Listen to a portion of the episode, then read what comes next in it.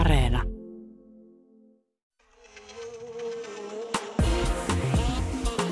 Yle Puhe ja Yle Areena. Naisasiatoimisto Kaartamo et Tapanainen. Hyvää iltaa itse kullekin säädylle. Isännille, emännille, muille, jokaiselle kun talossa on. Naisasiatoimisto on tänään tyttöasiaintoimisto. Puhumme siitä, ovatko tyttöjen jutut edelleen vähän hölmömpiä ja huonompia kuin poikain, ja miksi ne nauraakin ne tytöt niin kimakasti. Vieraamme taiteilija ja D J Taika Mannila kertoo, miksi hän haluaa ammentaa tästä naurettavasta tyttöydestä niin työssään kuin tyylissäänkin. Puhumme myös eräästä vähän huonosti tunnistetusta naisiin kohdistuvasta väkivallan muodosta, nimittäin taloudellisesta väkivallasta. Miksi siitä puhutaan vielä niin vähän? Iso ja herkkä feministi vastaa tällä viikolla kysymykseen siitä, kenellä on heterosuhteessa etuoikeus päättää perheen lapsiluvusta. Eli semmoinen päivän epistola. Mitäs entinen tyttö ja nykyinen muija, Outi? Öö, no, mä olen miettinyt tässä viime aikana muijuutta ja valtaa ja sitä, kuinka suhteellista se on. Onko muijalla valtaa? No kai mulla on valtaa. Mielestäni mulla on valtaa omaan elämään ja, ja vähän on tätä mediatilaakin ja Facebook-tili.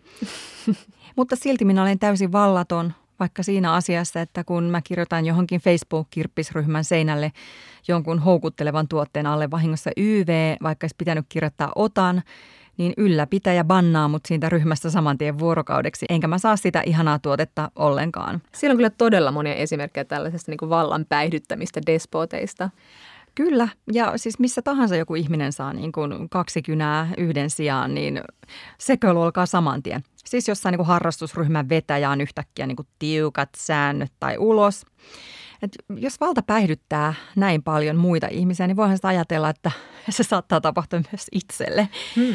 Et ehkä niin kuin omassa elämässäkin voi niin kuin tarkkailla sitä kauhun tasapainoa niin kuin vallan käyttämisestä ja sen menettämisestä. Että siis mikä on valtasuhde kulloinkin, vaikka puolisoon tai ystäviin ja missä asioissa. Tai sitten niin kuin valtasuhteessa omaan lapseen tai lemmikkiin. Joo, just toi mun mielestä oli kauhistuttava hetki, että silloin kun lähti sairaalasta ja lapsi annettiin, ensinnäkin se, että se lapsi annettiin mukaan, mm. se, että mitä minulle, mutta sitten toisaalta kun tajus sen, että mikä valta mulla on sitä pientä olentoa kohtaan, niin se oli jotenkin aivan kauhistuttava hetki, koska sitä on niin helppo käyttää väärin. Niin. Ja äh, siksi just jotenkin niin kuin oma vallan huomaaminen ja sen kyseenalaistaminen on mun mielestä tosi tärkeää ihan tämmöisellä niin kuin mikrotasollakin. Ja sitten se vallan jakaminenhan voi olla vaikka just sitä, että niin kuin sen oman lapsen kohdalla luottaa siihen, että päiväkodissa, jossa tietenkin myös voi olla vallankäyttöä, niin että siellä kuitenkin niin kuin myös saatetaan tietää jotain paremmin kuin kotona. Kaikki tällaiset asiat on niin kuin siitä omasta vallasta luopumista. Sekin on, että kysyy ihmisiltä niin kuin neuvoa. Mm, kyllä, että luopuu siitä semmoisesta niin kuin ajatuksesta, minä itse olen niin erehtymättömän oikeamielinen ja tiedän, miten asiat pitää hoitaa. Ja kuitenkin on hirveä houkutus ajatella, että minä tiedän paremmin.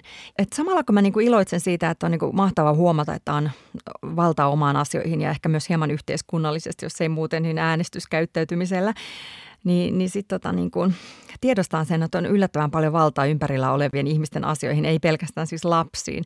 Koska kaikki nämä niin kun tämmöinen ihmisten neuvominen ja ohjeiden antaminen ja niin kun kommentointi on vallankäyttöä. Mehän annetaan ohjeita muille ihmisille siitä näkökulmasta, että, että miten itse tekisi ja paremmin.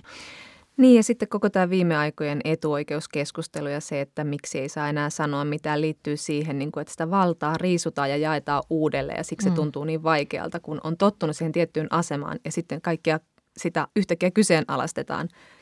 Niin ja sitten huomata myös niin kuin se, että miten paljon niin kuin ympärillä olevat asiat ja asenteet ja ihmiset on vaikuttanut itseen, miten paljon yhteiskunnalla ja meidän niin kuin vallitsevalla kulttuurilla on valtaa minuun ja miten niin kuin on kasvanut jotenkin näitä kaikkia niin kuin mukailevien ihmisten vallan alla.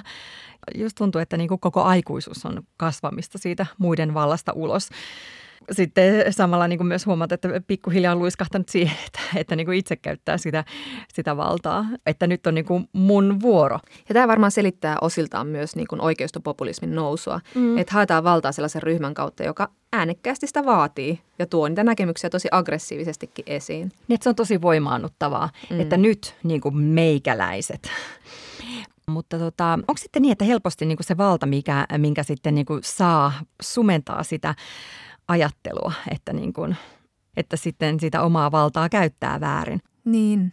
Jukka Metsäniemi kirjoitti LinkedInin blogissaan, että pimeälle puolelle horjahtamiseen ovat taipuvaisempia narsismiin kallellaan olevat ekstrovertit, tavoitteelliset, kyvykkäät ja kunnianhimoiset ihmiset, eli juuri he, joilla on eniten töitä tarjolla työpaikkailmoitusten perusteella. Valta addiktoi käyttäjänsä, sillä vallan mukana seuraa useiden inhimillisten, primitiivisten ja infantiilien tarpeiden tyydytystä. Ympäristön ihailu, tuki ja liehittely ovat usein vallan luontaisetuja. Nyt on ihan ajatella, että koska olen niin kunnianhimoton ja laiska, niin en ainakaan ole kallellani sinne pimeälle puolelle. Tekeekö valta niin kuin välttämättä aina huonoa tai pahaa? Mä en kyllä hirveästi kuulu puheenvuoroja siitä, miten valta jalosti minua ihmisenä. Joo, sellaisia puheenvuoroja ei kyllä kuule. Mutta toi on musta tosi kiehtova ajatus, että voisiko se jotenkin niin kuin muuttaa meitä ihmisinä paremmiksi? Voisiko sen vallan mukana kasvaa jotenkin niin kuin ymmärtävämmäksi ja viisaammaksi? No voi tietysti. Se valta pitää vaan määritellä uudelleen. Ja sitähän feministit on puhunut paljon. Niin kuin tässäkin me jutellaan sitä sellaisena, joka vääjäämättä korruptoi ihmisen, koska mm. siitä valtaa me ajatellaan sitä, että se on niin kuin oman ekon pönkittämistä ja se on niin kuin muiden alistamista ja muiden dominointia. Mutta jos ajateltaisiin niin kuin feministisesti, että se valta pitäisi määritellä sellaiseksi, että jota jaetaan, että ruokittaisiin muita ja rohkaistaisiin niitä kasvamaan ja se ei perustuisi mihinkään niin kuin hierarkiaan tai auktoriteettiin. Mm. Tämä tuli mulle mieleen, kun mä luin Gloria Steinemin elämäkertaa My Life on the Road, ja Gloriahan on yksi tunnetuimmista feministeistä maailmassa. Hän on siis yhdysvaltalainen, lähemmäs yhdeksänkymppinen, mutta edelleen hyvin aktiivinen keskustelija, jota todella kuunnella. Ja tässä kirjassa mä vaan niin kuin jotenkin mulle avartui se, että hän näyttää, mitä hyvää voi tehdä ihminen, jolla on valtaa. Todellakin kuunnella muita, oppia heiltä ja raivata heille tilaa. Niin hän ei esiinny minä niin kuin valkoisena pelastajana, mutta hän käy vaikka kuuntelemassa Pohjois-Amerikan intiaaneja tai mitä tahansa niin kuin syrjittyjä ryhmiä. Oppii heiltä, ymmärtää ja alkaa niin kuin tehdä töitä heidän kanssaan, voittaakseen heidän kanssaan heidän taisteluita. Ja jotenkin tuli semmoinen, että tätä on valta parhaimmillaan. Tämä vanha viisas nainen on käyttänyt sitä koko elämänsä oikein. Niin. Toivomme siis, että valta voi jalostaa, mutta tota, voisiko se myös niin kuin vallasta luopuminen jalostaa? Siis vaikka joitain miehisiä linnakkeita, eli melkein kaikkia linnakkeita, jolla on ollut sitä valtaa liian pitkään. Siis kun vaikka naiset tulee ja nousee just ja vie sen vanhan vallan, oli se mitä vaan. Niin, no toivoa sopii tietenkin. Nythän meillä on puhuttu esimerkiksi oppositiopuolueen kokoomuksesta. He olivat hallituksessa vuodesta tuhatyhdeksänsataakahdeksankymmentäseitsemän lähes putkeen, jos ei lasketa vuosia kaksituhattaneljä kaksituhattaseitsemän. Ja tätä hetkeä. Ja, ja tätä hetkeä. Nyt he ovat oppositiossa. Ja he ovat aikamoisessa pulassa, kun on pitänyt yhtäkkiä joutuakin sinne vallan reunamille ja jotenkin löytää uudelleen itsensä. Mitä se tarkoittaa tämä vallasta luopuminen puolueen kehitykselle? Muuttuuko se? Heillä ei esimerkiksi ole koskaan ollut naista puheenjohtajana tai vaikkapa pääministerinä. En tiedä, voiko tästä tehdä mitään johtopäätöksiä, mutta nyt kun valtaa on viety, niin puheenjohtajistossa sentään on nyt nainen. Elina Lepomäki. Sieltä kuullaan sekä kovia että vähän pehmeämpiä puheita. Ellei jopa populistisia. Vaikka hyvinvointivaltion säilyttämisestä, että oho. Mutta Jonna, nyt tulee semmoinen helppo Aladinin taikalampukysymys, että jos sulla olisi valtaa rajattomasti vaan yhden kerran, sitä voisi käyttää mihin vaan, niin mitäpä tekisit?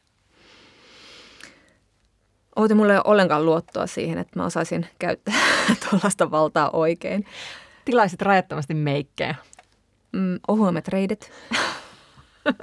Tämä on mun mielestä sillä lailla niin kuin kompakysymys myös itselle, että tekisinkö itse jotain vai luovuttaisinko vallan tällä niin kuin toimellani jollekin, jonka niin kuin kykyihin käsitellä valtaa luottaisin. Niin, ehkä mä antaisin vallan ikuisiksi ajoiksi Gloria Steinemille ja hänen hengelleen. Ja hyvänä henkenä hän hallitsisi maailman yllä. Sitten pitäisi vaan niin kuin kädet kynärpäitä myötä ristissä toivoa, että valta ei korruptoisi alkufeministiä. Yle Puhe ja Yle Areena. Naisasiatoimisto Kaartamo et Tapanainen. Ja sitten tyttöasiain toimistossa puhutaan siitä, miksi tyttöjen jutut ovat edelleen maailmassa niitä vähän vähäpätöisempiä juttuja. Tyttöjen ylitsevuotava tapa kehua ystäviään somessa on hupaisaa, tyttöjen kikatus taas hermoja raastavaa. Tyttöjen kiihkeä rakkaus pop- tai leffatähtiä tai hevosia kohtaan on naurettavaa, ja jopa tyttöjen lempiväri pinkki on merkki hattarapäisestä hölmöilystä. Vieraamme taiteilija ja D J Taika Mannila on tehnyt töitä tyttötyypillisten asioiden kunnianpalautuksen eteen jo vuosia. Taika, sä kutsut itseäsi viralliseksi girlsplaynaajaksi ja se, että rakastat pukeutumisessasi tyttömäisiä juttuja, kuten pinkkiä glitteriä, on kuitenkin herättänyt ärtymystä. Millaista?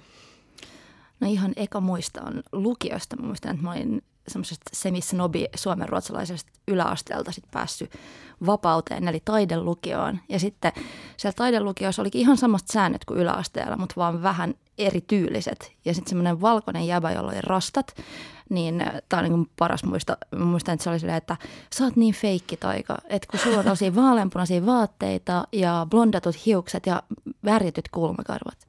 Ja silloin mä osasin vaan vastaan, että en ole edes värjännyt mun kulmakarvoja. Et jotenkin en, en olisi osannut yhtään ottaa sitä kritiikkiä, mutta tollaista silloin oli tosi paljon. Että jotenkin mua ei otettu tosissaan ja sitten varsinkin mua vähän vanhemmat jäbät koki, että se on ok sanoa koko ajan mulle, että sä käyttäydyt tyhmemmin kuin sä oot ja miksi sä oot tolleen ja sä oot niin feikki ja sä oot niin barbia jotain. Aina pojat, jotka rassasi samaan aikaan mopoja ja katseli jääkiekkoa rastoissaan. Niin. Ja siis olisi pitänyt olla niinku tietynlaiset poliittiset huivit. Ja, et siellä oli eri uniform kuin mihin mä olin tottunut. Ja mm. sitten mä yritin myös tosi nopeasti kyllä muokkautua sitten. Että kun lukion tokaluokka alkoi, niin mä yritin väriä hiukset vaaleanruskeiksi, joka on tosi haastavaa. Niin sitten mä muuttui mustiksi ja sitten siitä palaaminen olikin silleen, se on ollut hidas prosessi. Eli sä yritit vähän tyylissä sitten kuitenkin mukautua niihin odotuksiin, jos sieltä alkoi tulla tällaista kritiikkiä vai? Todellakin, koska mä halusin pokata niitä vanhempia jäbiä, koska ne oli koko ajan silleen tyylipoliiseina, että huono musiikkimaku on deal breaker, tällaisia juttuja ne sanoi. Ja huono musiikkimaku oli niin kuin kaikki muu paitsi Jeff Buckley. Niin en mä uskaltanut silloin vaikka kertoa, että mä rakastan Destiny's Childia, oh my god. Että jotenkin karsi itsestään pois kaiken sen, mikä oikeasti kiinnosti, ja sitten mä yritin muokkautua ja värätä hiukset ja käytin niitä huiveja ja näin. Ja sitten vasta paljon myöhemmin on jotenkin löytänyt takas niihin asioihin, mitkä oikeasti kiinnosti mua, mitkä oli osa mua, mitkä ei ollut mikään vaihe, mikä ei ollut noloa tai no kyllä mä häpeän kaikkea sitä vieläkin, mutta yritin tosi pitkään muokata itsestäni järkevämmän. Ja sitten oikeastaan kun mä pääsin koulusta kiinni työelämään, niin sitten tuli toinen aalto sellaista, että mua ei oteta tosissaan. Että mun pomot ja ihmiset mun ympärillä koko ajan oli silleen, että okei okay, hyvä, mutta jos sä skippaat ton glitterin ja noi yksisarvisfiilistelyt, niin tehdään susta järkevä, vakavasti otettava toimittaja. Nyt tehdään susta aikuinen. Tällaisia kommentteja tuli tosi paljon taas sit niin mun aikuisilta pomoilta ja esikuvilta. Brittikirjailija Kathleen Moran on kirjoittanut kirjassaan Kuinka olla kuuluisa, että asiat, joita pojat rakastavat, ovat hienompia kuin asiat, joita tytöt rakastavat. Pojat rakastavat fiksusti fiksuja asioita, tytöt rakastavat hölmösti hölmöjä asioita. Millaisissa muissa asioissa kuin tässä pinkissä ja glitterissä ja musassa sä oot huomannut tämmöisen asenteen? No tavallaan ihan kaikessa. Tai kaikki, mikä mua on kiinnostanut, niin maailma ja varsinkin miehet mun ympärillä on viestinyt mulle, että se on tyhmää tai että sitä ei oteta vakavasti tai että mun tietämys on jotenkin pinnallista. Että aina just toi, että miesten, miesten kiinnostus asioita kohtaan niin kuin syvää ymmärtämistä ja sitten naisten, varsinkin nuorten naisten, on pinnallista, hysteeristä tai hössötystä. Vitsi, mä olin kerran baarissa mun kavereiden kanssa ja sitten ruvettiin puhua seksuaalisuudesta ja mä sanoin, että Playboy-lehti, joka oli ollut mulle siihen asti ihan vieras media, että se oli yhtäkkiä muuttunut kiinnostavaksi, koska niillä oli hetken uusi Art Direction-tiimi ja ne rupesi selkeästi suuntaamaan sitä nuorille naisille. Ja sitten mä kuitenkin selittää siitä, että miten mä koin, että ihanat mun seksuaalisuus löytää. Mä pystyn peilaamaan mun seksuaalisuutta Playboysta. Ja sitten kaikki jäbät mun ympärillä rupesi silleen taistelemaan mun kanssa siitä, että ei, ei, että mä en ymmärrä mitään, koska Playboy on vaan ollut relevantti lehti seitsemänkymmentäluvulla. Ja että, että kun he olivat kuitenkin jo aika vanhoja silloin. No mun, mun ikäisiä ihmisiä, joiden kanssa mä väittelin. Ja sitten koko ajan koitin toistaa se, ootteko te edes lukenut näitä numeroita, mistä mä nyt puhun? Ja se, ei. Mutta siis silti. Ja, ja just se, että et on se sitten, miten mä jotenkin olen löytänyt tai peilannut omaa seksuaalisuutta tai musiikkimakua tai tyyliä, niin aina just toi ympäriltä on tullut toi asenne, että toi on tyhmää. Sä et oikeasti tiedä, nyt kuuntelet meitä. No sä oot taistellut tällaisten asenteiden kanssa, niin miten se on sitten muokannut sun omaa elämää? Oot sä sitten kuitenkin mennyt härkäpäisesti kohti sun intohimoja? Vai sä, oliko sulla joku vaihe, jolloin sä ymmärsit, että hei, nämä jutut on ne, jotka mua kiinnostaa ja hitto viekoon, näistä mä teen mun uran ja työelämän ja ammatin? Ekan kerran, kun mä törmäsin Emma Ainalan taiteeseen, niin se oli mulla ainakin sellainen tosi pään räjäyttävä kokemus. Helsingin Contemporary Galleriassa oli Emman näyttely, olisiko se ollut se Candy Crush Saga -näyttely. Ja Emma oli itse siellä kertomassa siitä silloin sinisissä hiuksissaan.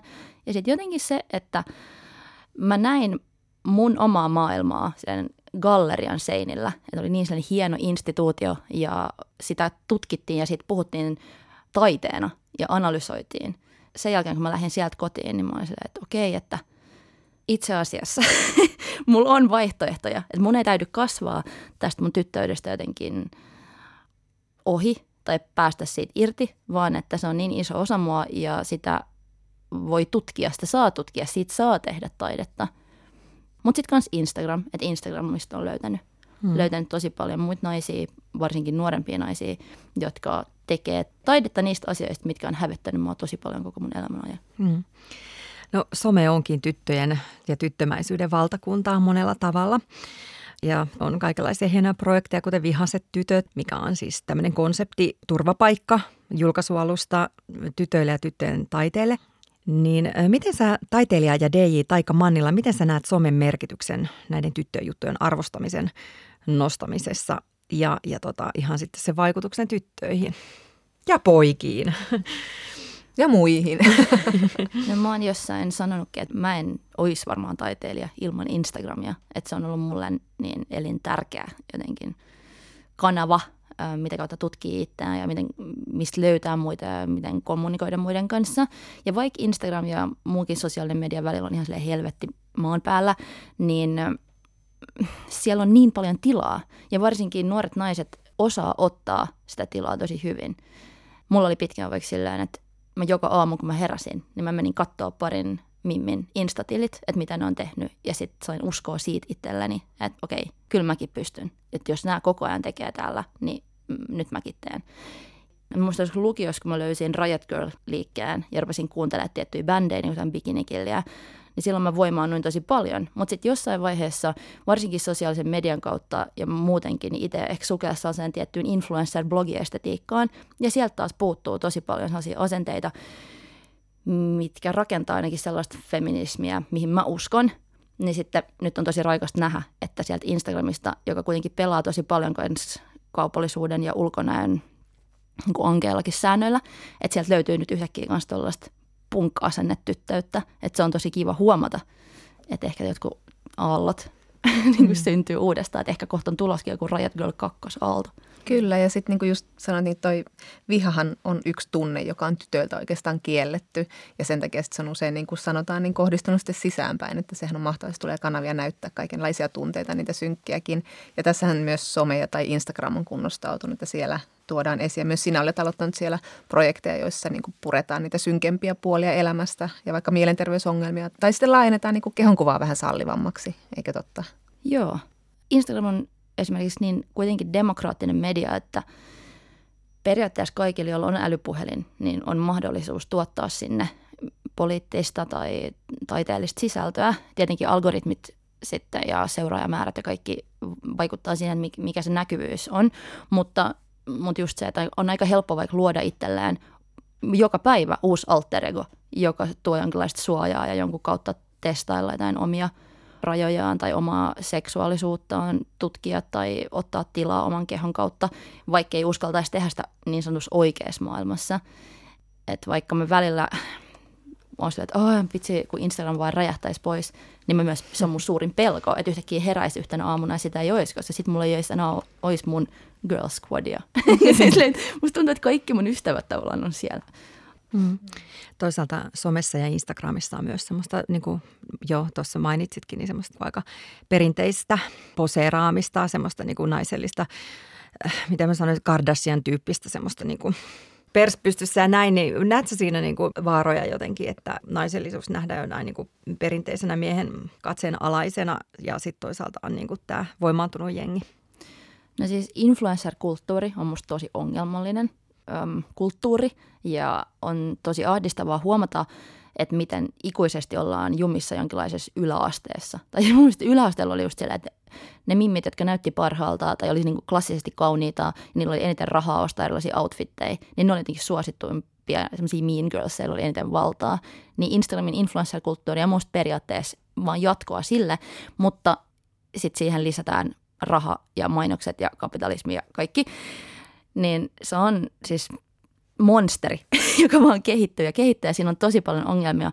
Mutta mä oon vaikka itse viime aikoina mm, inspiroitunut siitä tosi paljon, että kun naisena seuraa muita naisia ja seuraa tosi paljon influencer-kulttuuria, niin siitä voi myös inspiroitua ja ammentaa ja tehdä taidetta.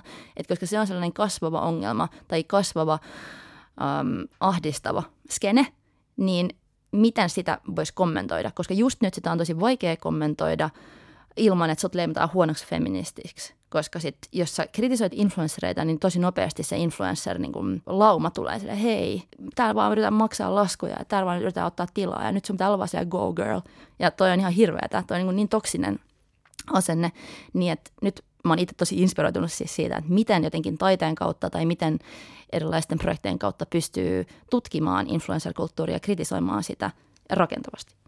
Tiivistä taika se ongelma, mikä siinä on se ongelma, kun ollaan sille, että, että hyvä nainen saa näyttää ja poseerata mitä vaan. Mikä, mikä on tota probleemi? No mun mielestä se on sellaista feikkiä girlboss-feminismiä, koska oikeasti siellä mainostetaan ja myydään ja asetutaan mainosalustoiksi. Kyllä meidän on pakko saada myös kritisoida yrityksiä ja kaikenlaista kaupallisuutta, niin sit miksi influencerit olisikin suojassa siitä kritiikistä, että se, että sä asettaudut mainostauluksi, niin silloin sun täytyy myös ottaa kritiikkiä vastaan. Ja koska tämä influencer-kulttuuri on kehittynyt niin nopeasti ja Instagramissa säännöt on jotenkin niin harmaita, että siellä on tosi paljon tilaa kokeilla kaiken näköistä, mikä ei ole sitten sallittua ehkä firmoille, että millaista mainosta saa tehdä ja näin, että hirveästi jengi ei vaikka aseta vastuuseen tai että kuka on sitten vastuussa, jos joku influencer tekee jotain.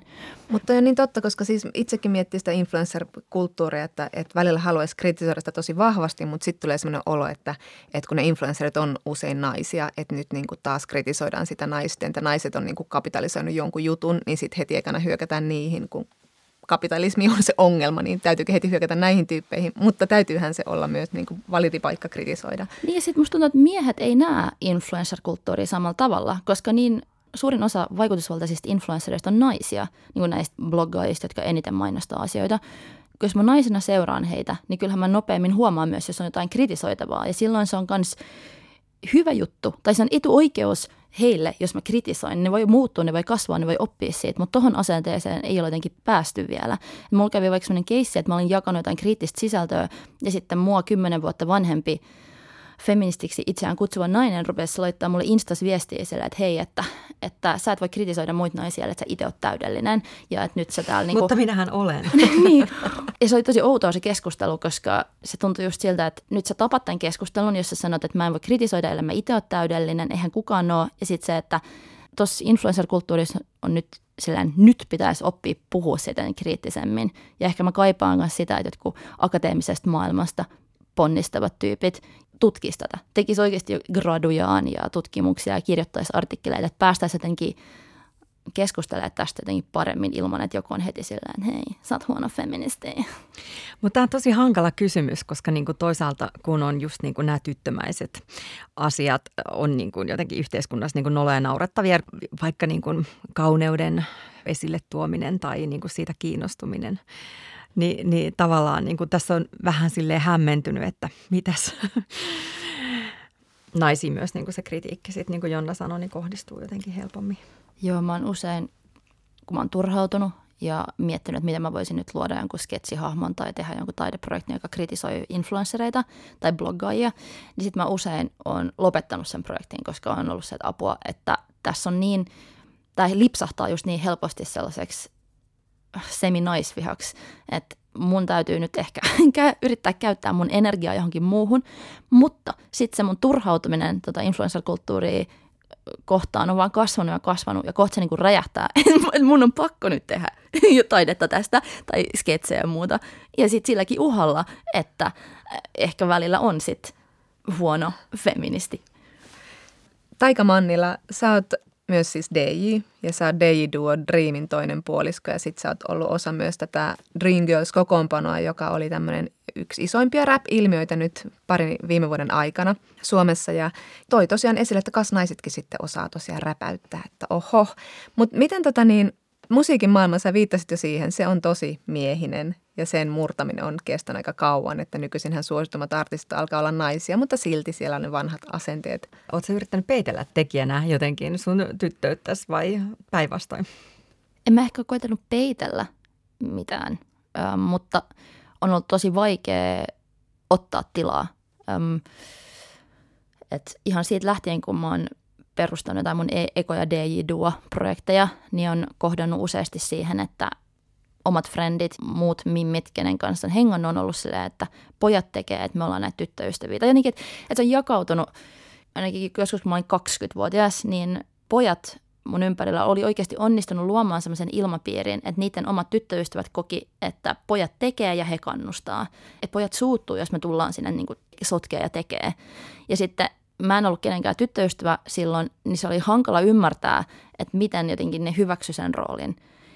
Ja sitten vasta myöhemmin olen niin kuin tajunnut, että, että, ah, että miestekijöillä on usein se ego iso, että on tärkeää saada olla se tekijä ja ne ei edes ymmärrä, miten tytöt on niin pitkään faneina tai groupieina tai tyttöystävinä tai vaimoina tai minä vaan ollut niitä mahdollistajia sille. Et tukenut niin paljon, jotta näitä miestaroja on pystynyt olla. Ja sitten nyt se on muuttumassa, mutta tosi tosi hitaasti. Tai että et koko tämän mun jonkun D J-radiopersona, joku musiikkitekijä, niin uran aikana, niin asiat on muuttunut tosi paljon, mutta koko ajan törmää sellaisiin lasiseiniin, että koko ajan on silleen, että, että aah, nyt me se tehtiin näin iso keikka tai päästiin tekemään näin iso projekti, mutta silti jäbät ei tullut. Nyt ne on vaan se, että tytöt vähän puuhastelee, että ne pojat ei ole tukenut samalla tavalla, ne ei tule katsoa niitä keikkoja, ne ei jaa meidän sisältöjä, ne ei kritisoi niitä tai, tai analysoi sitä taidetta, mitä me tehdään, tai niitä projekteja, mitä tehdään, ne ei niin kuin näe sitä samalla tavalla. Ja sitten ne vieläkin usein ne jäbät, jotka tekee ja, ja on niillä kaikista vaikutusvaltaisimmilla positioilla, ne tekee jäbien kanssa. Ja sitten jos niiltä kysyy, niin kuin nuoriltakin menestyneiltä uusilta artisteilta kysyy, että kuka on sun lempi naisartisti, niin kuin, että ees sitä, että ne fiilistelissä seuraisi, niin sitä ei ole tarpeeksi. Piu. Ei, kun toi on just niin raivostuttua, kun kaikissahan asioissa toivoo, että miehet ottaisi osaa, että nekin ajaisi vaikka naisten asioita tai naisten ja muiden ihmisoikeuksia. Saati sitten niin kuin ottaisi osaa taiteeseen ja niin kuin kannustaisi ja, ja just niin kuin sanoisi, analysoisi ja perehtyisi ja olisi niin kuin kiinnostuneita. Kun sitten on aina ollut tämä tsempparirooli naisella, niin se olisi kiva nähdä joskus niin kuin vastaavasti toisella puolella. Siis mä just katoin This is Paris-dokkarin Paris Hiltonista ja siinä oli niin samaistuttava kohta kuin Paris Hilton, joka on myös maailman äm, eniten tienaava nais-D J. Hän tienaa miljoonan, joka D J-keikallaan, kyllä. Niin hän valmistautuu johonkin isoon tai elämänsä isoimpaan festarikeikkaan. Ja sitten hänen poikaystävä käyttäytyy sitä keikkaa aina niin huonosti, koska on niin epävarma, että ei pysty jotenkin tukea sitä tyttöystävää. Niin Paris Hilton joutuu lopuksi niin kuin itkiessään repiä sieltä äijältä ne festarirannekkeet ja alkaa se, viekää se ulos. Ja sitten se niin kuin itkien menee sinne lavalle vetää sitä festarikeikkaa. Ja mä oon silleen, huh, been there. niin kuin, et, et, miksi miehillä on sitten niin vaikea olla silleen, että jes, nyt nostetaan näitä meidän naisia lavalle ja nyt tehdään niistä rokkitähtiä. Ja sillä, mä en muista, ketkä taiteilijat oli tehnyt sellaista projektia, että kaikkien miesten pitäisi lopettaa taiteen tekeminen sadaksi vuodeksi, mutta mä oon ehkä olla samaa mieltä. Mutta yhteiskunnassa kaikkialla on tämä puolisous. Tulee mieleen sellainen, että mä joskus nuoruudessa seurustelin semmoisen miehen kanssa, joka harrasti tällaista niin kuin vapaakalastusta. Eli siis harppuun alla ampui kaluja veden alla. Ja sitten kun me mentiin näille niin kuin sukellusmatkoille, niin siellä oli oikeasti niin kuin näiden niin kuin saatanan vapaasukeltajien kanssa niin koko niin kuin naiskööri niin kuin keittämässä ja paistamassa. Me oltiin niin kuin niiden faneja siinä sukelluskalastuksessa, että ison kalan sait kyllä hienosti ammuttu. Niin sekin jotenkin tuntui ihan pervolta, mutta niin kuin varmaan vaan yhteiskuntaa justiin niin kuin resonoi, oli se mikä tahansa. Uh, no mä oon itse deittailut skeittareita ja siis se oli kans sellaista, että mä tosi usein olin jossain skeittipuiston laidalla silleen jee. niin kuin, ja sitten tultiinko mua hurraa mun juttuihin tolleen I don't think so.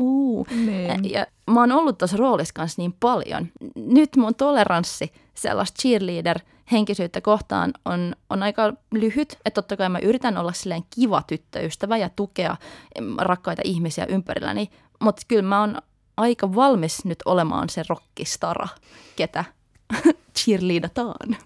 Mutta puhutaan vähän tyttöjen vallasta sitten, että jo Sinkkuelämässä Samanta, hän oli agentti ja teki sitten poikaystävästään leffanäyttelijä Smithistä tähteä. Ja hän innostui, kun hän huomasi, että tytöt ovat nyt rakastuneet Smithiin ja Samanta tiesi, että eka tulee tytöt, sitten tulee homot, sitten tulee suuri maailma ja tähteys on valmista. Mutta tunnustetaanko me vieläkään sitä tyttöjen valtaa tähtien tekijöinä? Et tytöt tekee tietenkin nykyään myös itse, mutta tytöt on myös ne, jotka tyyliin nosti Beatlesin isoksi. Kyllä mun mielestä tuossa alkaa olla ö, isoja asenteellisia muutoksia jo havaittavissa, että nuori tyttöjä arvostetaan faneina ja varsinkin ne artistit, jotka tietää, että kun Harry Styles, Ariana Grande, tällaiset tosi isot, joiden fanipohja on ö, pitkälti vaan niin tosi nuoria mimmejä, niin ne tiedostaa sen niin hyvin ja ne, ne on ihania niille, niiden faneille ja, ja ottaa ne tosissaan ja kommunikoi niiden kanssa vahvasti ja siinä on havaittavissa muutosta. Ja sitten tämmöinen amerikkalainen musiikkikriitikko Jessica Hopper on twiitannut, että koittakaa vaihtaa fanisanan tilalle sana expert, eli asiantuntija, ja sitten katsotaan, mitä tapahtuu. Taika Mannila, taiteilija ja D J. Puhutaan vielä hieman tyttömäisyydestä, joka on typerää, ja poikamaisuudesta, joka on mageeta. Me ollaan Jonnan kanssa molemmat pienten poikien äitejä ja ollaan suruksemme huomattu kaikenlaisia sukupuolittuneita leikki- ja asu ynnä muita asioita. Siis onko vähän kahjoa esimerkiksi, että tytöille ja pojille on suunnattu eri legot? Hmm. Populaarikulttuurin tuotteesta puhumattakaan. Ja hyvin helposti, eli aina Pinkkiä ja Frozenia rakastanut poika alkaa vältellä vaikka näitä tyttömäisiksi luokiteltuja asioita, kun maailma ympärillä kertoo, että ne ovat tyttöjen juttuja, eli typeriä. Niin miten me saataisiin tällaisella niin kuin muurahaistasolla asennemuutosta aikaiseksi, että, että tyttöjen jutut on ihan yhtä ok kuin poikien jutut, pilkkaamatta sitä, että poikien jutut olisi yhtä typeriä? Toi on, toi on vaikea, koska mä itse vieläkin häpeen kyllä oikeasti kaikkea tyttöyttä. Tai että jatkuvasti mä huomaan, että mä oon se sori, sori. Että vaikka jotkut mun kaverit jo monta vuotta sitten oli se, että niin, että kun sä oot tollainen, että sä tykkää glitteristä pinkistä, niin mun vastaus on se, anteeksi, anteeksi. Va- vaikka siinä jo annettiin tilaa silleen. Ja sitten se sisäistetty häpeä jotenkin hidastaa kaikkea niin paljon. Muistan, kun mä olin tarhassa Göteborgissa, mä asuttiin Ruotsissa, kun mä olin neljä kuusi, niin mun yksi parhaista kavereista oli sellainen Alex-niminen poika, joka rakasti barbeja ja kaikkea pinkkiä ja muuta. Sitten joka kerta, kun Alexilla oli synttärit, niin Alexin äiti soitti kaikille vanhemmille ja oli silleen, hei, mä tiedän, että Alex on nyt toivonut kaikkia näitä tyttöleluja, mutta ette osta niitä. Että meillä tulee ongelmia kotona, jos sä ostat, että nyt ostatte vaan näitä jotain. Sitten se on tullut listan, mitä voi tuoda. Ja sitten Alex on ihan super pettynyt, koska se ei saanut ikinä niitä asioita, mistä se oikeasti tykkäsi ja mistä, mikä kiinnosti sitä. Niin ehkä tuossa on vaan se, että maailmaan pitää muuttua tosi paljon. Ehkä vaan se, että esimerkit on niin tärkeitä. Tai tuossa kun puhuttiin fanittamisesta, niin fanittamisen ydinhän on se jotenkin, että tutkitaan omaa identiteettiä yhdessä. Että voidaan hysteerisesti olla innoissaan jostain ja heittäytyä johonkin asiaan. Mutta sitten on aika turvallista olla siinä, koska siinä on niin paljon muita kanssa. Niin mitä enemmän pystyy yhdessä muiden kanssa kokeilemaan jotain identiteettiä ja näkemään erilaisia esimerkkejä pop-tähdissä tai elokuvissa tai kirjoissa, niin sitä kauttahan ne asenteet kanssa muuttuu. Et helpompi uskaltaa, jos näkee, että joku on mahdollista. Helpompi uskaltaa olla vaaleanpunaiseen pukeutuva poika, jos on nähnyt, että sitä on tehty ennen, että sä et ole ainoa. Tämä klassinen kysymys, että mitä sä sanoisit nuoremmalle itsellesi, niin lue enemmän. Ah, lue! Et nyt kun on rupenut lukea tälleen kolmekymmentäkaksivuotiaana, niin on se, että okei, näitä asioita on mietitty ennen. Ja yhtäkkiä mä löydän niin paljon ihmisiä, jotka ajattelee just niin kuin minä, että ei olisi ollut niin yksinäistä olla. Niin toi on niin sama juttu jokaisessa tilanteessa, että pitää jotenkin löytää niitä hengenheimolaisia jostain. Mitäs nyt, kun sä katot äh, nykyisiä teinityttöjä vaikka? Onko siellä jotain, mitä sä kadehdit heiltä, mitä sä olisit toivonut, että sulla on, tai jotain semmoisia taisteluita, mitkä näyttää vähän silleen, että voi ei, ai teillä on vielä tällainen oja kaivettavana. Enemmänkin mä vaan inspiroidun. Pari vuotta sitten, kun mä rupesin myöntämään itselleni, että mistä mä oikeasti pidän ja mitä mä haluan tehdä ja vähän löysin jonkun oman artisti- tai taiteilija-identiteetin, niin mä rohkeasti rupesin ottaa yhteyttä ihmisiä, jotka teki jotain, mitä mä ihailin. Ja sitten ne ihmiset oli useimman vaikka kymmenen vuotta nuorempia tekijöitä. Niillä kaikilla oli jossain Instagram-biossa artist. itse on ollut niin epävarma kaikesta, että tuntuu, että nuoremmilla, jotka on kasvanut vaikka Instagramin ja internetin kanssa, niin niillä on rohkeutta ja röyhkeyttä ihan eri tavalla. Että minä ja mun ikäiset ollaan aika monet just niitä sori, sori, sori, sori, sori, muijia. Ja sitten just näitä röyhkeämpiä vihaisia tyttöjä tuntuu kasvavan paljon enemmän. Ja se on ihanaa. Yle Puhe ja Yle Areena. Naisasiatoimisto Kaartamo et Tapanainen. Ja sitten naisasiatoimistossa puhutaan jälleen kerran naisiin kohdistuvasta väkivallasta. Jälleen kerran mukava ja mieltä ylentävä aihe. Mutta tärkeä, koska sehän on semmoinen maailmanlaajuinen pandemia, johon ei etsitä mitenkään kauhean kiihkeästi rokotetta. Ja tämä naisiin kohdistuva väkivalta saa myös koko ajan uusia muotoja. On esimerkiksi vihapuhetta sekä digitaalista väkivaltaa. Tullaan koko ajan tietoisemmaksi niistä keinoista, miten naisia piinataan. Mutta on yksi väkivallan muoto, josta puhutaan paljon vähemmän ja jota ymmärretään aika huonosti. Ja se on taloudellinen väkivalta.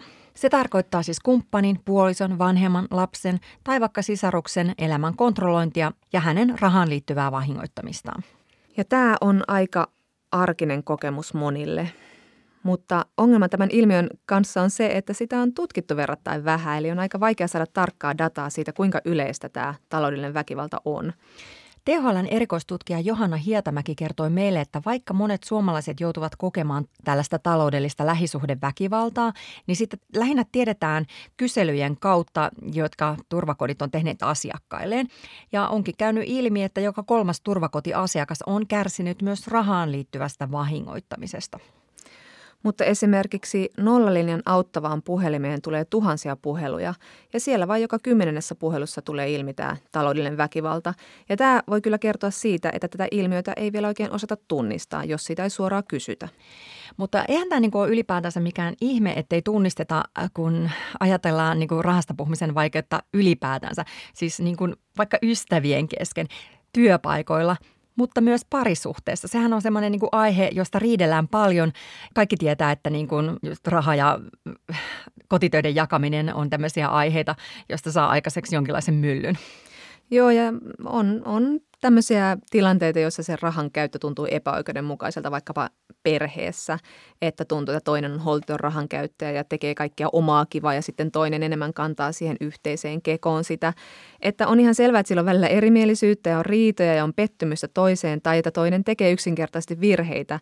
Se ei kuitenkaan siis ole taloudellista väkivaltaa. Eikä, eikä se ole taloudellista väkivaltaa, että vaikka niin kuin toinen käy aina vaan kaupassa, mutta tietenkin niin kuin, jos siitä keskustellaan eikä sitä saada muuttumaan, niin ehkä siihen voi sitten tullakin tällaisia niin kuin elementtejä. Joo, eli tämä just liittyy tuohon valtaan, mistä me tuossa alussa puhuttiin, että jos toinen alistaa ja käyttää valtaa sen toisen yli, niin silloin on kyseessä taloudellinen väkivalta. Mm. Joo, koska niinku just toi, että taloudelliseen väkivaltaan liittyy aina se niinku toisen kontrollointi ja sitten taas tämän uhrin pelot, että mitä siitä sitten seuraa. Ja sitten tämä ilmiö on olemassa myös niin kuin, paitsi hyvin toimeentulevien, niin myös köyhien ihmisten suhteissa. Ja kun puhutaan siitä, että onko tämä sitten sukupuolittunut ilmiö, niin kyllä niin kuin kaikki väkivalta on. Vaikka tämä voi kohdistua tietenkin myös mieheen, niin aika usein kohteena on sitten nainen. Ja niin kuin noista turvakotien kyselyistä tuli esille, niin fyysinen ja henkinen lähisuhdeväkivalta ja taloudellinen väkivalta kulkee käsi kädessä. Itse asiassa, että maailmanlaajuisesti on arvioitu, että lähes yhdeksänkymmentäyhdeksän prosentissa näistä kaikista lähisuhdeväkivaltatapauksista on myös taloudellista väkivaltaa. Ja voi olla, että jopa niin kuin tämä taloudellinen väkivalta tulee ensin, että väkivalta sen suhteen ensimmäiset merkit voi niin kuin ilmetä talouden kontrolloinnissa. Mutta sen tunnistaminen on tosiaan vaikeaa, koska vaikka tämä tiivistettynä kuulostaa yksinkertaiselta, eli että tekijä kontrolloi sen uhrin mahdollisuuksia saada rahaa ja käyttää sitä ja tehdä päätöksiä siitä, niin keinoja tähän kontrollointiin on niin monia. Koko asia ei välttämättä edes havaitse tai ymmärrä tai tunnista ennen kuin se on eskaloitunut jo todella pahaksi. Ja sitten siinä on vaikeuksia tehdä liikkeitä mihinkään suuntaan.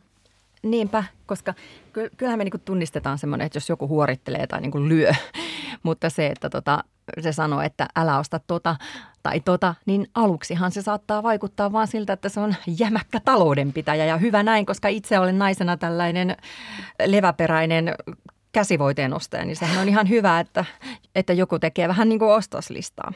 Mutta yksi hälytyskello voi olla T H L:n Johanna Hietämäen mukaan se, että jos uusi kumppani haluaa edetä suhteessa todella nopeasti, muuttaa yhteen, mennä naimisiin ja näin edelleen. Tämähän on siis ihan tuttu kuvio monessa lähisuhdeväkivaltatapauksessa. Just, että uhri kertoo, että nopeasti on edennyt se suhde ja sitten hän syyllistää itseä, että miten hän ei huomannut asioita etukäteen. Ja, ja se, se voi olla tosi vaikeaakin se niin kuin huomaaminen, jos se ei oikein ehditty tutustua ja keskustella kaikesta. Mm. Ja sitten voi tulla vaikka niin kuin tosi nopeasti lapset. Ja sehän on just tämmöinen paikka, kun naiselta tulot putoaa, niin, niin se on heti niin kuin siihen alkuunsa enemmän se miehen, miehen rahoja varassa. Joo, tommoset niin kuin elämän nivelkohdat on myös niin kuin Hietämäen mukaan semmoisia vaaran paikkoja, että tietyllä tavalla sitoudutaan toisiinsa enemmän, että mennään naimisiin tai, tai hankitaan just lapsia. Niin sitoudutaan siihen suhteeseen enemmän ja sitten siinä tulee se vallankäytön mahdollisuus.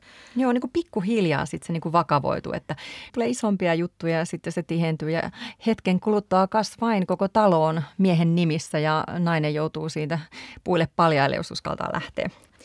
Joo, ja sitten niin kuin kaikkeen väkivaltaan, niin tässäkin liittyy juuri tämä tämmöinen itsetunnon murentuminen. Mm. Eli tämä toinen voi sitten syyllistää sitä toista just tämmöisellä pätemisellä, että kun hän osaa nämä talousasiat, mutta kun sinä et osaa ja sulla ei ole ymmärrystä ja sitten se uhri alkaa pikkuhiljaa sitten syyttää itseään siitä kaikesta, mitä tapahtuu. Tämä on tietenkin niin kuin tosi hähmästä, koska rahasta riidellään tosi paljon ja sen käyttämisestä. Niin. Kyllä. Ja voihan ajatella, että jossain niin ei-vahingollisessa parisuhteessa on myös niin tällaisia kohtia, että joku sanoo, että, että minkä takia sun tarvii ostaa niin vaikka noin paljon vaatteita. Missä kohtaa menee niin kontrolloinnin ja välittämisen ero? Joo, niin kuin kaikessa, niin tässäkin on omat harmaat alueensa. Et vaikka näitä harmaita alueita on, niin on kyllä siis tutkittu, mitä se taloudellinen väkivalta parisuhteessa on. Ja yksi alue on juuri tämä tämmöinen kumppanin tai läheisen omien rahojen käytön kontrollointi. Mm, mm. Eli vaikka nyt sitten jossain arkisessa tilanteessa niin kuin ruokakaupassa alkaa kyttäämään, että mitä kaikkea se kumppani ostaa. Voi olla niin, että se katsoo kellosta, kuinka kauan se siellä niin kuin kaupassa on. Ja sieltä tullessa täytyy esittää kuitti ja antaa vaikka vaihtorahat. Tietenkin siihen saattaa liittyä myös niin kuin mustasukkaisuus ja sen valvominen, missä se puoliso on, mutta sitten siihen tulee niin kuin lisäksi tämä taloudellinen kontrollointi. Kyllä. Ja, ja sitten se on sitä, että uhri ei todellakaan siis saa käyttää niitä omia rahoja, että hän voi joutua pyytämään rahaa kumppaniltaan tai ainakin lupaa ostaa jotain asioita, koska se puoliso tai kumppani voi vaatia vaikkapa pankkien luottokortit tai tilien salasanat ja sitten avata pankkitositteita ja luottokorttilaskuja ja kontrolloista koko sitä uhrin rahamaailmaa ja rahan käyttöä.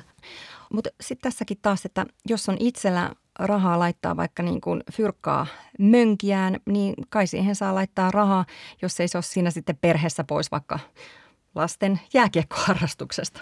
Niin kyllä varmaan jokainen saa omilla rahoillaan tehdä mitä haluaa, mutta sitten se on niin kuin sen parisuhteen keskustelun kautta tullut päätös, että sinulla on nuo rahat ja sinä voit sen tehdä, jos sä tosiaan ei vahingoita vaikkapa sitä, että mitä me tänä iltana syödään tai, tai saadaanko asuntolainaa lyhennettyä tai vuokra maksettua, että kaikenlaisia keskusteluja pitää käydä, mutta että jos se on ihan automaattisesti sitä, että sun täytyy sun oman rahankäytön oikeutuksesta neuvotella jatkuvasti ja pyytää lupaa, niin, niin kyllä se on sitten se hälytyskello, jonka pitäisi soida siinä vaiheessa. Ja yksi niin kuin tämmöinen varoitusvalo voisi olla se, että tämä taloudellisen väkivallan tekijä, niin sillä on semmoinen ajatus, että hänellä on oikeus uhrin rahoihin, mutta sitten taas niin kuin tällä uhrilla ei ole oikeutta hänen rahoihinsa. Tai tällä tekijällä on just tämmöinen hyvä käsitys vaikkapa sen uhrin tileistä ja tuloista ja menoista, mutta sitten tällä uhrilla ei ole mitään käsitystä vaikkapa sen tekijän rahan liikkeistä ja, mm. ja mitä hän tienaa ja mitä hän sillä tekee. Mm. Että tekijä voi myös niin kuin ihan pimittää kaikkia näitä niin kuin perheen talouden tietoja, että siellä ollaan ihan kujalla sitten. Ja tämähän on oikein tämmöistä niin kuin vanhaa aikaa, kun miehet ennen siellä niin kuin tilikirjan kanssa laittoi ja sitten nainen kävi sieltä ostamassa sitten ruokaostoksia. Tota noin, niin perheelle ei ollut mitään aavistustakaan, että mikä kokonaistilanne on, kunnes jonain päivänä kaikki niin kuin romahtaa. Konkurssi tuli. Just näin. Mutta sitten toinen juttu on tämmöinen ihan niinku suoranainen taloudellinen hyväksikäyttö. Tekijä voi niinku suorastaan varastaa uhrilta rahat. Käyttää vaikka uhrin luottokorttia ja sitten jättää nämä laskut maksamatta ja pilata vaikka toisen luottotiedot. Mm. Ja se voi olla myös sitä, että niinku uhrin täytyy maksaa tämän tekijän laskuja. Ja siis voisi kuvitella, että tällaista niinku nykyisen nettisoppailun tai mobiilipelien aikana tapahtuu itse asiassa aika paljon perheissä. Kyllä, toi digitalisaatio on varmasti helpottanut just taloudellista väkivaltaa, tai itse asiassa Johanna Hietämäki sitä sanoikin, että kyllä se tekee sen helpommaksi. Mm. Ja sitten sellainen niin kuin taloudellinen väkivalta ei ole enää kovin piiloteltua, että tämä uhri painostetaan tai jopa pakotetaan tekemään jotain isoja hankintoja, kuten vaikka ostamaan auto tai ottamaan asuntolaina, jotka laitetaan pelkästään hänen nimiinsä. Ja tämä on sitten eron tullen tietenkin ikävä tilanne, kun jaetaan omaisuutta.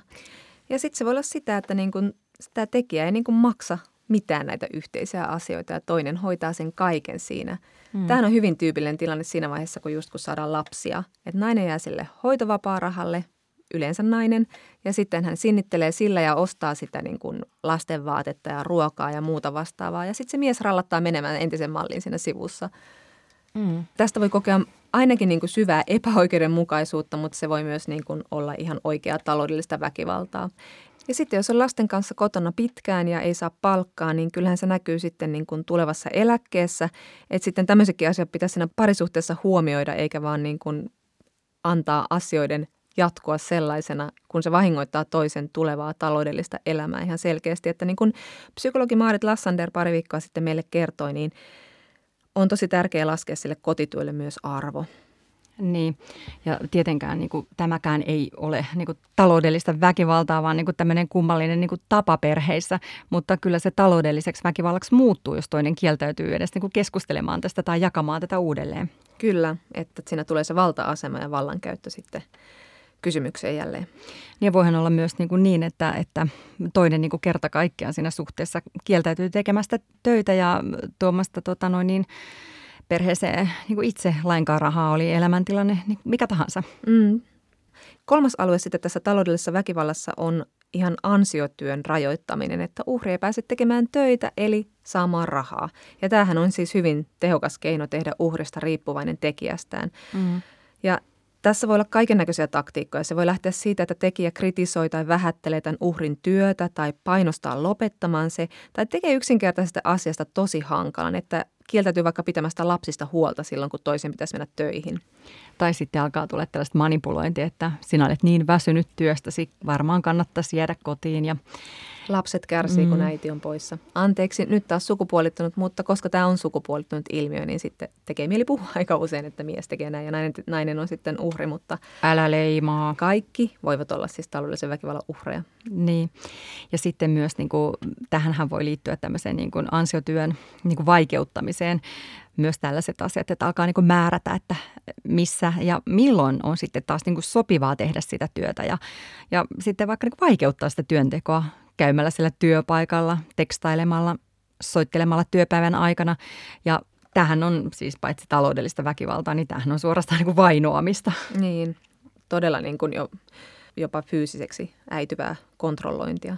Mutta niin kuin huomaa, niin kyllä niin kuin lähisuhdeväkivalta ja taloudellinen väkivalta on tosi lähellä toisiaan. Ja, ja tota, näähän on niin kuin jo semmoisia, niin kuin, että pitää soittaa poliisille, jos toinen alkaa tota noin, niin estämään töiden lähtöä vaikka piilottelemalla jotain niin kuin kenkiä tai auton avaimia tai bussikortteja tai, tai kellokorttia tai niin kuin mitä tahansa. Ja yksi alue, missä tämä taloudellinen väkivalta tulee hyvin näkyväksi, on usein erotilanteet. Ne saattaa olla hyvin tämmöisiä pitkittyneitä ja hankalia eroja ja siellä niin kuin se hyväksikäyttö jatkuu. Toinen saatetaan vaikka pakottaa tekemään tosi epäedullinen sopimus tai avioeropaperi, eli että toinen maksaa ihan minimaalisia elatusmaksuja, vaikka hänellä olisi varaa enempään. Mutta toinen on niin uupunut, että ei vaan jaksa neuvotella parempaa asemaa. Mm. Tai voi olla, että sitten niin kuin siihen liittyy jo niin kuin kiristämistä niin kuin lapsilla tai niin kuin mitä tahansa. Että kyllä se voi olla vaikka, että lopettaa toisen hyvät vakuutukset sen parisuhteen loppumisen tai avioliiton loppumisen myötä, jolloin toisen on vaikea saada yhtä hyviä etuja enää ja niin poispäin. Mm, mm. Ja, ja just tämän takia niin tämä taloudellinen väkivalta on erittäin tehokas tapa estää uhria lähtemästä siitä vahingollisesta suhteesta. Tutkimusten mukaan uhrit on usein niin huolissaan mahdollisuuksistaan elättää itseään tai lapsiaan, että, niin kuin, että he eivät niin kuin voi lopettaa näitä suhteita. Ja nimenomaan niin kuin tässä ei ole kysymys niin kuin mistään huoltajuuden jakamisesta, vaan niin kuin ihan kerta kaikkiaan siitä, että onko minulla rahaa tähän, jos kaikki omaisuus on ollut toisen nimissä. Ja sitten siellä mm. saattaa olla niin kuin hyvin rikkonainen työhistoria tai opintohistoria, ja on tosi vaikeaa sitten alkaa rakentaa sitä elämää uusiksi. Ja sitten tämän takia sitten moni uhri palaakin väkivaltaiseen suhteeseen. Mm. Olisi kiinnostava tietää, että kuinka paljon ihmisistä, jotka menee vaikka niin kuin velkaneuvoille sen takia, että niiden oma talous on kuralla, että kuinka paljon siihen liittyy tällaista, että puoliso on itse asiassa ollut niin kuin aika lailla edesauttamassa niin kuin tätä taloudellista ahdinkoa. Mm. Ja niin kuin tietenkin kaikkeen väkivaltaan, niin myös taloudellisen väkivallan uhri kokee tosi vakavia henkisiä seurauksia tästä kohtelusta. Mm. Siitä voi ilmetä tämmöisiä pitkittynyttä stressin oiretta ja on masennusta ja uniongelmaa ja ylipäätään kaikenlaista syyllisyyttä ja häpeää ja pelkoa, mitkä on hyvin niin kuin tuttuja tunteita väkivallan uhreille. Ja mm. sitten on niin kuin vaikea hakea apua, koska tuntee itsensä niin kuin hyväksikäytetyksi hölmöksi, joka ei ole niin kuin ymmärtänyt vain raha-asioita tarpeeksi. Niin, tässäkin kohtaa just tämä niin kuin uhri on sitten se hölmö ja sitten kun siihen liittyy just tämä niin kuin jotenkin niin kuin järkevyys, mikä liitetään niin kuin helposti rahaan, niin siinä voi olla niin kuin aikamoista niin kuin tuplahäpeää. Mm. On kyllä niin kuin aika kammottavaa, kun tämmöinen taloudellinen kontrolli ja väkivalta, niin se vaikuttaa niin, niin kuin jotenkin tietoiselta, että joku oikein niin kuin systemaattisesti heikentää puolisonsa asemaa tai vahvistaa omaansa suhteessa häneen. Kyllä, ja, ja niin kuin vielä sitten sekin pitää sanoa, että se tosiaan voi ilmetä vaikkapa niin kuin aikuisen päihdeongelmaisen lapsen käytöksenä. Että hän mm. voi kontrolloida vaikka niin kuin vanhempansa rahoja ja vaikka niin kuin estää häntä ostamasta omia lääkkeitään tai saamasta ruokaa. Että se voi niin kuin mennä tosi äärimmäiseksi muodoksi myös. Mm. Mutta et, eli, eli niin kuin voi ajatella, että tällaiseen voi myös niin kuin ikään kuin vähän lipsahtaa joko niin kuin, ää, tämmöisen niin kuin auttamisen kautta tai sitten toisaalta elämän tilanteen vaikka just niin kuin lasten takia, mutta mut mikä voisi niin kuin auttaa tämän paremmin niin kuin tämän ilmiön niin kuin tunnistamisessa sellaisessa, että niin kuin huomaa, että tämä on menossa nyt vähän niin kuin pimeälle puolelle ennen kuin koko jalkaa niin kuin syvällä suossa? T H L Johanna Hietämäki sanoi, että jokaisessa parisuhteessa ja perheessä pitäisi ensinnäkin olla hyvä käsitys kaikilla osapuolilla siitä, että mikä se perheen taloudellinen tilanne on, mitä varallisuutta on, mitkä on menot ja tulot, eikä ole sitä tilannetta toinen osaavampana ottaa haltuunsa vaikkapa kaikki pankkitilit. Että hän voi olla kiinnostunut raha-asioiden hoitamisesta ja vaikka vaikka hoitaa niitä laskuja, mutta se ei tarkoita sitä, että hänellä on niin kuin kontrolli kaikesta raha-asiasta. Yllättävän monella pariskunnalla on niin kuin edelleen niin kuin yhteinen pankkitili, se on kyllä jännä. Joo, ja sehän voi olla ihan toimiva konsepti, jos siinä on niin kuin sovittu, mitä sieltä menee ja mm. mitä sieltä maksetaan mm. ja kumpikin sitä käyttää. Mm. Ja sitten justiin niin kuin tämän ää, niin kuin rahan tabuluonnetta pitäisi perkaa. Johanna Hietämäen mukaan olisi, olisi niin kuin tärkeää, että vaikka ystävien kanssa voitaisiin puhua rahasta ja niin kuin heidän kanssaan avata ihan, että onko teillä tällaista ja tällaista niin kuin vaikka, niin kuin vaikka meillä. Niin, sieltä voi tulla yllättävän semmoinen niin kuin jämäkkä vastaus, että no ei ole, että ei tollaista pidä ollakaan. Mm. Ja sitten se voi avata silmiä ja avata ymmärrystä, antaa ymmärrystä siihen, että niin ei tämä itse asiassa ole normaalia, että meillä tämä homma menee näin. Mm-mm. Ja jos, jos nyt on semmoinen tilanne kotona, että ei pysty ottamaan aihetta puheeksi tai ystävätkään ei halua sitä puhua, niin voi soittaa vaikka nollalinjalle. Siellä tota, ammattilaiset neuvoo ja auttaa ja siitä ei tule muuten merkintää puhelinlaskuun. Ja, ja sinne voi soittaa myös vaikka jos saldoa puhelimessa, koska se on maksuton. Että siellä voidaan antaa ihan semmoista konkreettista neuvontaa, vaikkapa ihan pankkitilin perustamiseen, että mikään kysymys ei ole liian tyhmä. Tai, tai niin kuin antaa semmoista taloudellista neuvontaa ja mm. päästä niin kuin alkuun sen elämän rakentamisessa. Mm. Mutta ei ole ihme, että tämä on niin hankala aihe, koska väkivalta on hankala aihe, lähisuhdeväkivalta on vielä hankalampi aihe.